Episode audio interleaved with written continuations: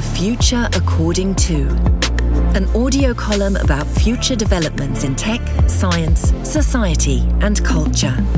Exclusively on BMW.com. This time, The Power of Visual Arts with Thomas Girst. Hi, my name is Thomas Girst, and I'm head of cultural engagement for the BMW Group. That's a rather curious title, but I've been in that position for 18 years now. You cannot see me, but you might hear it from my voice that I'm actually smiling because I do believe that, you know, when you have a 70% overlap in regard to what it is that you do and what it is that you love to do, you have a great job. So um, I would consider myself lucky and privileged to have a great job and to be able to speak to you about the future of visual arts. I'm an art historian, so that's where I come from by training. And uh, I do write books on the side, you know, when others go out and jog or do sports or whatnot. I'm not judging. Everything is fine, you know, whatever rocks the boat or helps anyone to get through the day instead of just watching, you know, your usual streaming media. I write books because I need a desk and I need thoughts to think about. And this is what I do. So I do write about art historical books. I write about art management and I teach art management in Venice, in Madrid, in Zurich, and also in Munich.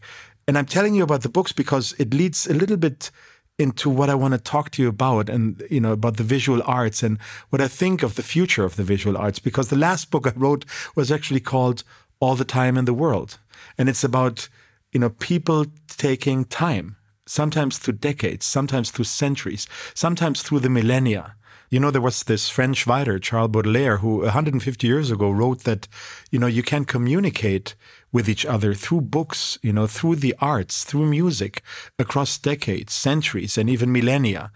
You pick up a book that was maybe written 2000 years ago and still resonates deeply within you today. And I think that is actually the power of the arts and the power of culture on this planet. Because one thing that got me to write this book about things taking time is a cartoon in the New Yorker that I picked up years ago. It's actually a little sad, so bear with me. I mean, it's funny, but it's sad. You know how it goes. So there's these two planets and they're meeting. One of them is planet Earth and the other is just a planet. And the planet turns to planet Earth and says, What's wrong with you? You look sick. And planet Earth says, I got Homo sapiens. And then the other planet says, Don't worry, it'll go away. You know, the thing is, it will go away. We've been here on this planet as we are today, all coming from Africa for 40, 50,000 years, maybe 100,000 years. I mean, we're only going to implode, you know, with the sun coming closer in like 5 billion years. But how long are we going to last? The world will last, will we? So while we're on this planet, I think there's a, you can call it responsibility to maybe protect what is beautiful. Because if we think about ugliness, you think of ugliness expanding always. And when I say ugliness, I mean pollution as well as nationalism. I mean xenophobia as well as chauvinism. You know, it's all these things that we are confronted with every single day. I'm not saying that art has any moral compass or function or anything, but art is something that no other being on this planet can actually do and thrive in, but we can. We can relate to others. We can express that through a brush, you know, through words and make that last and make other people understand without actually having to have that experience by looking at somebody or experiencing that experience through arts and through the visual arts. And I think that is where the strength of the arts in a way comes from. You know, of course, there's no, let's not fool ourselves. We're a luxury car manufacturer. But our cultural engagement already has a tradition of over 50 years. It's not only catering to those that are our potential customers. Of course, that is always important, but it's also about what do we return to the society that we do successful business in. And that involves what I call corporate citizenship. You know, that is not only, you know, targeting a certain audience that we want to reach. That's not only brand building, but it's also not altruism. You know, it's not philanthropy. Of course, it has to do with the visibility, with the reputation, with the image of the BMW group and its brands. But at the same time, it's about creating meaning, creating something meaningful, you know, and not only adding to the bling bling. You know, the art market is a $60 billion business around the world. And of course, you know, we're partnering with a lot of the art fairs around the planet, and that's a good thing. But at the same time, you know, there's so much going on where there's so much money involved that maybe doesn't really resonate deep within us because you know we have different personalities the one is the one where we post images of on our you know instagram channels or on facebook and the other is what marcel duchamp who i happen to write four books about you know the great avant-garde artist of the 20th century he said there's something called the solitary explosion of man facing himself alone we all know that solitary explosion of man or woman facing him or herself alone. We know how that feels. That's how the artist in the studio feels. They shouldn't give up what they have just because, you know, they want to sell their art or they want to be represented by a gallery. Who says that they have to do that at a certain moment in time? I tell all of my students all the time that on average, one in a hundred will be able to live off their art. So I always tell them, get another job. You know, get another job, which is fine. You know, uh, you know, not fake it till you make it, but get another job and do the arts on the side because everybody just wants, you know, to be a lightning. Everybody wants to make an impact right away. And it was the German philosopher Friedrich Nietzsche actually who said, uh, I can only paraphrase one of his poems from the late 19th century. And I tell that to every student, really, in every class. In order to be a lightning, you have to be a cloud for a long time. And I think that's just beautiful because with everybody wanting to have an impact, everybody wanting to be a lightning, we kind of sometimes not get it that in order to be a lightning, we have to be a cloud for a long time. So let's, you know, take the pressure off somewhat and just focus a little more on what it is that we want and what it is that we want to also contribute. Because the one thing, and that's the parameters that I wanted to get back at after going on about the art market, which I will come back to, I promise, um, is what Marshall McLuhan said in the 70s when the outer space program started. You know, he said, why do we need an outer space program? Why do we need NASA? We are already in outer space. Why do we need to explore it? Let's explore Earth because we are in outer space. So he coined the phrase of the spaceship Earth. And the one thing is, once we think of Earth not only as a planet, but as a spaceship, something becomes very true what he also said in this regard. And he said, on spaceship Earth, there's no passengers, there's only crew. Just think about that. If we think of ourselves as crew members and not passengers, you know what, what I'm getting at? I'm getting back to what I was saying before. Do we want to contribute to ugliness, whichever way we define it, or do we want to contribute to beauty? And with beauty, again, I don't mean any moral compass. I don't mean something that is just there for aesthetics. It can be something that is really, you know, creating fights and different opinions for sure. That is what art is also about. So now, getting back to where this is all leading to, I think I made it very clear to paraphrase a German philosopher who passed away some years ago, Odo Marquard, who said, every future needs a past. And that is something you should always be aware of.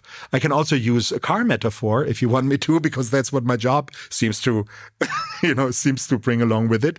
Um, if you drive forward, you have to look in the rearview mirror all the time, right? That's what your driver's teacher tells you. For those who are 18, who have been on this planet as long as I have been on the job with BMW, who are now getting their driver's licenses, if indeed they still want to get their driver's licenses. But let's not get distracted. So every future needs a past, and we should know one thing that you know we're all standing on the shoulders of giants. We should never feel alone because others have been through what we are through through the decades and the centuries. And their knowledge is there for us for the taking. And I think that is what makes us so beautiful as human beings on this planet. I, I cannot be anything but optimistic, of course. If we look into the arts, though, it's interesting how the focus is now on technology and I think that's a great thing. I mean, as a technological company, you know, we're also looking into the next amazing things that are happening in the arts. And of course, there's a lot going on in the digital realm. And um, it's no longer just about wielding brushes. You know, it's no longer about, you know, this knowledge that has been, you know, part of painting for a long time. A lot of things also get lost. I think that nobody can paint today as great as you know the Renaissance painters painted four or five hundred years ago. But there's no longer the necessity of maybe doing that. Everything has their high time. But now you see a lot of young artists delving into technology, and that's something that we love to, you know, share with and have a dialogue with. Now, when it comes to technology and, and young artists, I always think that, you know, technology is not using the arts, but artists are using technology. So um, I was actually very happy to be working with the great artist Cao Fei, who um, is a Chinese artist who created a BMW art car. You know, this great series of artists from Andy Warhol to John Baldessari, Jenny Holzer, Esther Mahlangu, the great African and a Ndebele artist, creating art cars since 1975. So there she was creating an art car, no longer about, you know, turning a design object into an art object by painting the surface of a car. You know, she created an app, she created augmented reality, she created a video and music, all being part of what she considered her art car project, paying tribute to the latest technologies um, by also making these art cars available all of them in augmented reality through an app that people could download. You know, we were creating an artificial intelligent masterpiece by feeding an algorithm 5,000 artworks of the past centuries to then be projected onto a car. And at the same time, it was interesting to see what we are capable of as human beings and how we can toy with this idea of um, creating an artificial intelligence masterpiece. But the one thing I think that was really a great paradigm shift is that we brought art into the car. You know, that hadn't happened before. And Cao Fei, the same artist who had created a BMW art car, we approached her again to create something that she called the quantum garden. You know, it's actually rather beautiful and intricate. Um, it's all these color lines and it looks like faraway galaxies all almost breathing with each other and, and delving into each other and creating new circles and cycles of life and energy that is free flowing on our latest displays within the cars. I was so scared, actually, I have to say, scared that somebody would beat us to this. But with us having been active in the arts, and when I say us, I mean the BMW group for 50 years, um, I thought it was great that we would also be, you know, the first ones to bring arts into the car.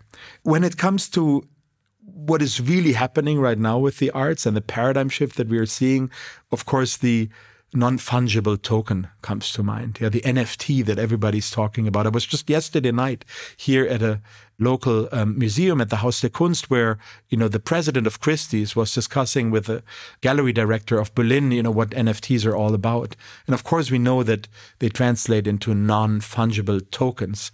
But what NFT stands for, I have my own definition. I would call it uh, neoliberal futile trash. You know, I just think that NFTs, you know, they are in the red hot center of a late capitalist art market where I just think, why? You know, I'm not a gold digger. I'm interested, as I said, in meaning and not so much in surfing the next wave.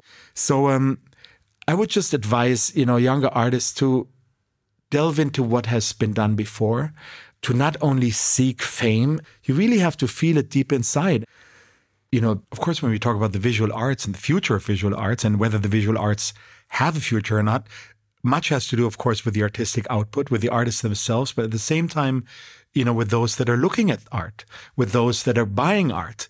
You know, that doesn't only have to be companies or the government in support of the arts, that could also be you who's listening to my very voice at this very moment because you could become a collector. You know, maybe you're put off by galleries that you go into because you don't know who to speak to and, you know, the prices are not uh, right there on the wall. But, you know, you can buy art. You can hang on the wall what is of interest to you, what is kind of resonating within you. Not because you want exactly that same artwork that your best friend maybe has at home, but because you get to know the artist, maybe at a fair, maybe at an academy. You know, every museum director that I speak to around the world makes it very clear that when it comes to an audience, not only those collecting, but also those that basically are will be responsible for the future of an institution such as a museum is that this audience needs to be less affluent and certainly more diverse. Know, here I'm preaching to you as a white middle-aged European male. so that is um, that is a given. But at the same time, you know, I truly believe that the Eurocentric view of things, for example, you know, that I grew up with, is slowly giving way to a much more complex, much more heterogeneous perspective that takes into account other narratives. That is what I mean when it's so important to delve into other people's minds, that we broaden our horizon here. And that I do believe that there will be art Marcel Duchamp also said the great artists of tomorrow will go underground. And he said that in the 60s, the great artists of tomorrow will go underground. That art is something, contemporary art is something that we might not even, you know, understand or see it all because a lot of it is happening far from the trodden path. And I do think that if you are interested in the arts and you're interested in your pursuit of what can be something that is of importance to you. You might come across things that nobody else might have heard of. So this is what I mean when we broaden the horizon. This is what I mean when I say, let's open this one up as much as we can. I believe the future is female. That is how I was brought up by my mother.